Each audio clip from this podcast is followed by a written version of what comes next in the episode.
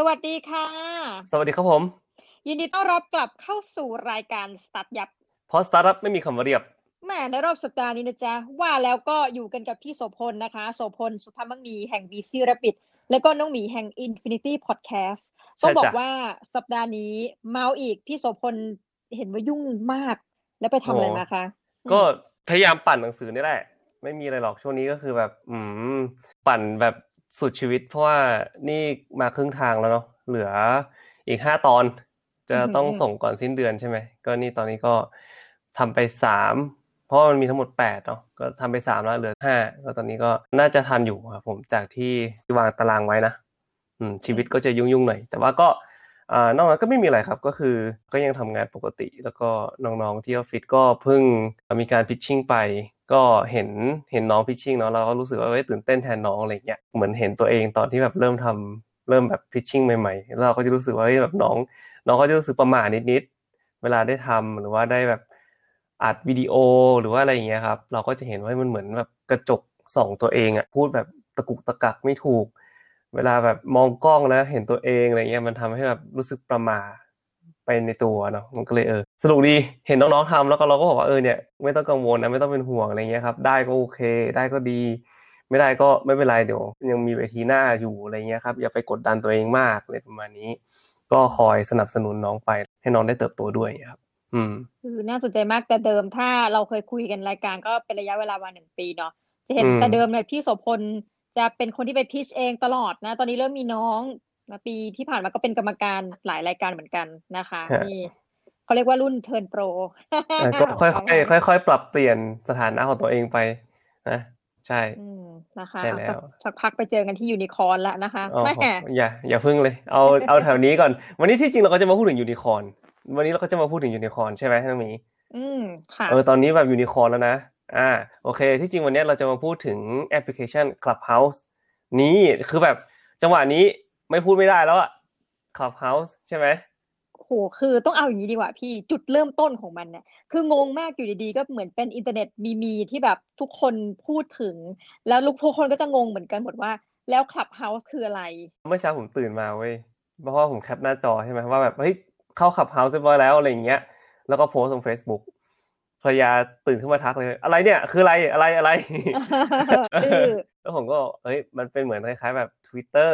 แล้วก็มันเหมือนคล้ายๆไม่ใช่ Twitter มันเหมือนพอดแคสต์มันเป็นไลฟ์พอดแคสต์แล้วก็เราก็ไป follow คนที่แบบมีชื่อเสียงเขาก็จะมาเปิดวงสนทนากันอะไรอย่างนี้เหมือนคล้ายๆกับแบบเราไปนั่งฟังเขาอะไรเงี้ยครับเออซึ่งนี่แหละก็คือว่ามันมันเป็นแอปพลิเคชันอันใหม่เนาะที่มันเริ่มช่วงน่าจะประมาณกลางๆ ปีของปีที่แล้ว ประมาณเดือนพฤษภาจากตอนนั้นเนี่ยมีแค่แบบไม่กี่คนเนาะแล้วก็ตอนเนี้ย แล้วก็เดือนธันวาก็ยังมีแค่แบบหกแสนเองนะ แล้วเดือนปัจจุบันอะกุมภาเนี่ยมีหกล้านคนอะ โอ้โห เออ คือมูลค่าของมันนะจากแบบจากร้อยล้านนะช่วงประมาณพฤษภาคมนะที่ผ่านมาเนี่ย ตอนเนี้ยคือยูนิคอร์นแล้วพันล้าน แบบนี้เปิดก็ได้เหรอ เออจริงเปิดตัวเมษายน2020 จนถึงปัจจุบันก็คือมกราคม ยังไม่ครบปีเลย บ้าไปเลยครับ ก็คือแบบว่ามันเป็นแอปพลิเคชันที่มีแต่คนพูดถึงณเวลานี้เนาะก็ถ้าสมมุติแบบ เข้าไปบนโลกโซเชียลมีเดียทุกคนก็จะมี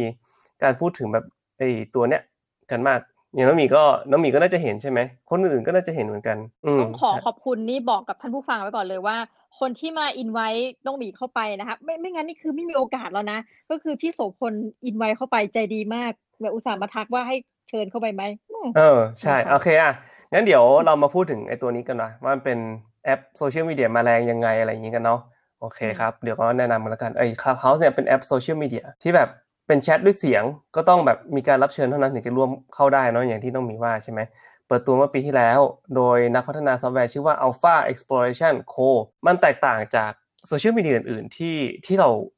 เคยเห็นมาแล้วกันเนาะเพราะอย่าง Facebook เองหรือว่า Instagram อะ Facebook ก็จะเป็นแบบพวกฟีดพวกข่าวอะไรอย่างนี้ใช่ปะอย่าง Instagram ก็จะเป็นรูปเป็นอะไรอย่างนี้ใช่ปะไอตัว Twitter ก็จะเป็นแบบข่าวสั้นการโพสต์ข้อความต่างๆ แต่ว่า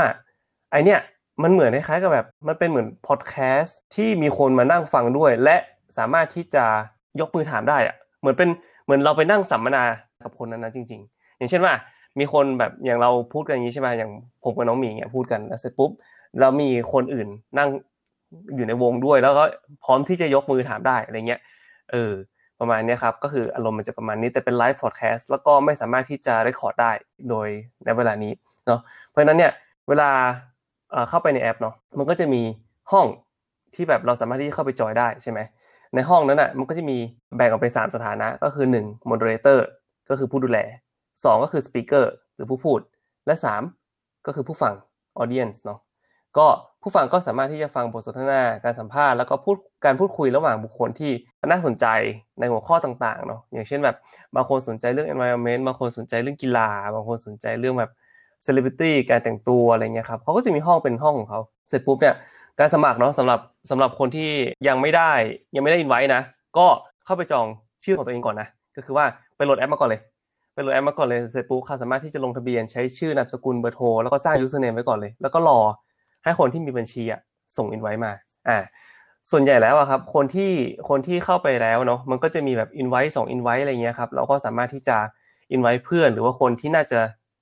น่าจะรู้สึกว่าแบบเฮ้ยน่าจะสนใจกับกับแอปพลิเคชันตัวเนี้ยแล้วก็น่าจะได้ประโยชน์กับแอปพลิเคชันตัวนี้ก็ไปอินไว้มา แล้วก็สามารถที่จะมา follow คลับต่างๆ ของเราได้อะไรเงี้ยครับผมเดี๋ยวมาฟังเหตุผลที่มันได้รับความนิยมชั่วข้ามคืนกันดีกว่า เพราะว่าอย่างที่เรารู้ว่าไอ้ตัวเนี้ย Clubhouse เนี่ยมันมันใช้กิมมิคตรง invite ด้วยเนาะคือผมไม่แน่ใจว่ามันเป็นกิมมิคตรงอินไว้หรือว่ามันเป็น restriction ของเทคโนโลยีนะที่แบบว่ามันพยายามจะทำให้มันลื่นไหลหรือว่าอะไรเงี้ยเพราะว่า ผมเชื่อว่าการที่แบบคนเข้ามาฟังกันเยอะๆน้องหมีมันไม่ง่ายนะระบบจะล่มเอาเออระบบจะล่มเอาอย่างเช่นว่าสมมติมีคนพูดอย่างอีลอนมัสเข้ามาอย่างเงี้ยแล้วก็แล้วก็มีคนมาฟังแบบแสนคนสองแสนคนพร้อมๆกันอย่างเงี้ยมันจะเป็นยังไงใช่ไหมล่ะ มันก็คือแบบมันก็มีโอกาสที่ระบบมันจะมันจะพังได้เพราะฉะนั้นเนี่ยการค่อยๆเติบโตด้วยการอินไว้อะไรเงี้ยครับมันก็มันก็ทำให้ควบคุมง่ายกว่าเนาะอันนี้ อันนี้พูดก่อนความน่าสนใจที่ทำให้ขับเฮาส์เนี่ยดังชั่วข้ามคืนนะครับเพราะว่าส่วนใหญ่แล้วเนี่ย มันจะเป็นกลุ่มที่เป็นแบบนักธุรกิจ และเป็นกลุ่มที่มีอิทธิพลทางความคิด เป็น early adopter ทั้งหลายเนี่ยทางส่วนใหญ่ก็จะเป็นทางเทคและไอทีเนาะเรียกว่าแหล่งรวมของคนเก่งๆ ในหลาย ๆ อาชีพเลยในหลาย ๆ มุมมองนะคนที่เข้ามาแรกๆคือก็คือแบบอีลอนมัสก์ใช่ไหมอีลอนนี่แหละลูกพี่อีลอนนี่คือแบบไปทุกที่เลยนะ ไปแบบเดี๋ยวก็ Dogecoin เดี๋ยวก็เดี๋ยวก็บิตคอยน์เดี๋ยวก็อะไรก็ไม่รู้เยอะแยะเลย แต่ว่าทุกครั้งทุกอย่างที่อีลอนมัสก์แตะณเวลาเนี่ยเหมือนคล้ายกับว่าทุกคนจะ กลายเป็นกระแสหมดใช่ไหมเพราะฉะนั้นเนี่ยมันดังมันมันก็เริ่มดังเพราะว่าอีลอนมัสก์พูดถึงแผนการใช้ชีวิตบนดาวอังคารในแอปพลิเคชัน Clubhouse แน่จนเกิดกลายเป็นกระแสที่ทำให้คนสนใจแพลตฟอร์มมากยิ่งขึ้น แถมไม่พอก็ยังมีผู้ก่อตั้งโรบินฮูดอะโรบินฮูดเป็นแอปลงทุนเนาะหุ้นชื่อดังอะไรเงี้ยครับทั้งสองคนก็จะแบบมาเปิดวงพูดคุยสนทนากันใน Clubhouse ด้วย ก็คือแบบก็ยิ่งทำให้คนแบบสนใจมากยิ่งขึ้นอะไรอย่างนี้ อย่างในไทยเองก็มีการคล้ายๆกับว่าเปิด วงสนทนาเนาะแบบเรื่องเกี่ยวกับธุรกิจเรื่องเกี่ยวกับการแบบเปิดขายของหรือว่า KOL หรือว่าอะไรเงี้ยครับ ที่แบบเป็นเทรนที่คนกำลังติดตาม ก็เลยกลายเป็นว่าแบบคนคนเริ่มสนใจกันมากขึ้น แต่ว่าที่มันมีอีกประเด็นหนึ่งก็คือเรื่องของที่เมืองจีนน้องหมีรู้ใช่ไหมว่าขับเขาเนี่ยถูกแบนไปแล้วที่เมืองจีนเอ้าเหรอคะโหเดี๋ยวก่อนเร็วมากเลยเร็วเร็วมากเลยคือแบบ ขับเฮาเนี่ยมันเป็นมันเป็นที่นิยมมากในเมืองจีนแล้วก็ไต้หวันเนาะแต่ว่าเพื่อหลบเลี่ยงการถูกรัฐบาลจีนติดตาม โดยใช้เป็นช่องทางการพูดคุยในประเด็นที่แบบอ่อนไหวในประเทศอะไรอย่างเงี้ยแล้วก็มีคนแบบขายอินไว้ด้วยนะ บนอาลีบาบา ราคาอยู่ที่ประมาณ 150 หยวนถึงประมาณ 400 หยวน แล้วก็หลังจากนั้นไม่นานมันก็ถูกแบนเลย ก็เลยยิ่งทำให้มันแบบมีความต้องการมากยิ่งขึ้นอะไรประมาณนี้ครับ แล้วก็บทสนทนาก็ไม่สามารถที่จะบันทึกได้อย่างที่เราบอกไปเนาะ แต่ตอนเนี้ยมันก็ยังอยู่แค่บน iOS เท่านั้น อันนี้เห็นคนบ่นเยอะมากว่าแบบ โอ้ย Android please อะไรแบบนี้เนาะใช่ครับ ซึ่งแต่เอาตรงๆ อันนี้อาจจะเห็นต่างจากพี่โสพลนิดนึงในประเด็นของคำว่า Clubhouse นะคะ คือพี่สมพลบอกว่าจริงๆ กลัวเรื่องระบบใช่ไหมอันนี้มองในมุมมองของ technical term แต่ว่าส่วนตัวน้องหมีบอกเลยนะว่า พอพูดถึงเรื่องของ clubhouse อะตัวชื่อของมันนะมันเป็นอะไรที่ไม่ใช่สำหรับทุกคนที่จะเข้าถึงได้ไงแล้วว่าอันนี้มันเป็นกิมมิคที่น่าสนใจนะที่ทำให้หลายคนน่ะอยากจะถูกแบบ เลือกเข้าไปเป็นส่วนหนึ่งของ Clubhouse ที่ว่านั้น ใช่ ตอนเมย์เมย์ก็คือพฤษภาปีที่แล้วuser ประมาณพันห้านี่คือเครดิตจากไอตัว TechCrunch นะเขาก็บอกว่าประมาณนี้ เออ แล้วก็ได้รีวิวที่ดีมาก มีคะแนนรีวิวเดตติ้งที่ดี คนที่เข้าไปใช้ก็จะรู้สึกว่าแบบเฮ้ยได้อะไรกลับมาอะไรประมาณนี้ครับ คือติด top 5 ใน App Store นะในหมวดหมู่แบบเครือข่ายสังคมเนาะ ตามหลัง Facebook Messenger แล้วก็ WhatsApp ต่างๆ มียอดดาวน์โหลดเพิ่มขึ้นประมาณ 30%ในช่วงเดือนมกราที่ผ่านมา แล้วก็มีคนค้นหาคำว่า Clubhouse App เพิ่มขึ้นถึง 99 เท่าในช่วง 6 เดือนที่ผ่านมา คืออเมริกาแน่นอนว่ามันดังอยู่แล้วเนาะ ตลาดนอกจากอเมริกาก็จะมีแบบเยอรมัน อังกฤษ เทอร์กี แคนาดา อิตาลี อะไรเงี้ยครับ ที่เป็นตลาดใหญ่ๆ ซึ่งตอนนี้ก็พี่พี่มาร์กก็อยู่ในนั้นแล้วนะ พี่มาร์กก็เออพี่มาร์กก็อยู่ในนั้นคือคนที่มี follow มากที่สุดก็แน่นอนว่าพี่อีลอนเนาะแล้วก็ต่อมาก็พี่มาร์กอะไรเงี้ยครับผมก็ก็คือแบบมันก็จะมีคนที่แบบมีชื่อเสียงอยู่ข้างในนั้นนะเยอะพอสมควรโอเค แล้วก็สิ่งที่ผมอยากจะยกประเด็นถึงถึงเรื่องก็คือแบบอยากจะพูดถึงเนี่ยในมุมมองของว่าต่อไปในโลกธุรกิจอะครับ หรือว่ามันจะมันมันต่อไปเนี้ยมันจะเป็นยังไงเพราะว่าตอนเนี้ยเรายังไม่เห็นวิธีการทำเงินออกมาถูกปะ น้องมีคิดว่ามันจะทำเงินยังไงอะพูดกันตรงๆเลยอืมนะพี่ ถ้าบอกว่ามาร์คซักเกอร์เบิร์กมาแล้วนะคะ ก็ได้ข่าวว่าเหมือนเอ่อแอป เนี้ยมันกลายไปนที่น่าสนใจจนกระทั่ง อันนี้พูดตรงๆนะแบบว่าไม่ได้ว่าอย่างนี้นะเราได้ข่าวว่า Facebook เนี่ยชอบทำอะไรเหมือนตามชาวบ้านเขาอะยกตัวอย่างเช่น Snapchat และอื่นๆ เดี๋ยวคิดว่าจะมีฟังก์ชันบางอย่างคล้ายกับ Clubhouse ขึ้นมา แต่ถามว่าทำเงินได้อย่างไรเหรอ เราคิดว่ามันน่าจะเป็นแหล่งช่องทางในการอย่างที่พี่โสพลว่า พวกการสัมมนาทั้งหลายอืมอาจจะมีการแบบ invitation โดยเฉพาะเนาะคือแต่เดิมเนี่ยเราอาจจะแบบต้องนั่งดูเป็นภาพเป็นอะไรต่อไปเนี้ยมันอาจจะไม่ต้องแล้ว มันก็กลายเป็นแบบระบบนี้แทน แล้วถ้าบอกว่าโมเดลเดียวกันกับเรื่องของเสียง เราก็นึกถึงพวกแบบ radio ใช่ channel ใช่อะไรทั้งหลายอืเนี่ยมเดี๋ยวสักพักจะมาลงที่นี่อืผมก็คิดอยู่นะว่าต่อไปอาจจะเป็นแบบ invite only หรือว่าซื้อตั๋วเข้า อะไรประมาณเนี้ยเอออืมแล้วก็ Clubhouse ก็อาจจะได้ส่วนแบ่งไปหรือว่านี่อะไรนี่นะผมยังคิดอยู่ โฆษณาก็อาจจะมีบ้างปะน้องหมีคิดว่าไหมมีคิดว่ามี แต่ส่วนตัวคิดยังไงไม่รู้นะทำไมจิตใจมันคิดอย่างนี้ว่าอาจจะถูก acquire ไปโดยบริษัทใหญ่สักบริษัทหนึ่งไปเสียโอ้โหก่อนเร็วขนาดนั้นมคือหรือว่าอาจจะไม่ขายก็ถูกผนวกอาจจะไม่ขายปะอืมก็อาจจะเป็นเหมือนอ้าวเหมือนพี่มาร์กตอนที่แบบทำ Facebook อืมแรกๆก็แบบเออใจแข็งไม่ขายอะไรเงี้ยอะไรประมาณนี้ คือ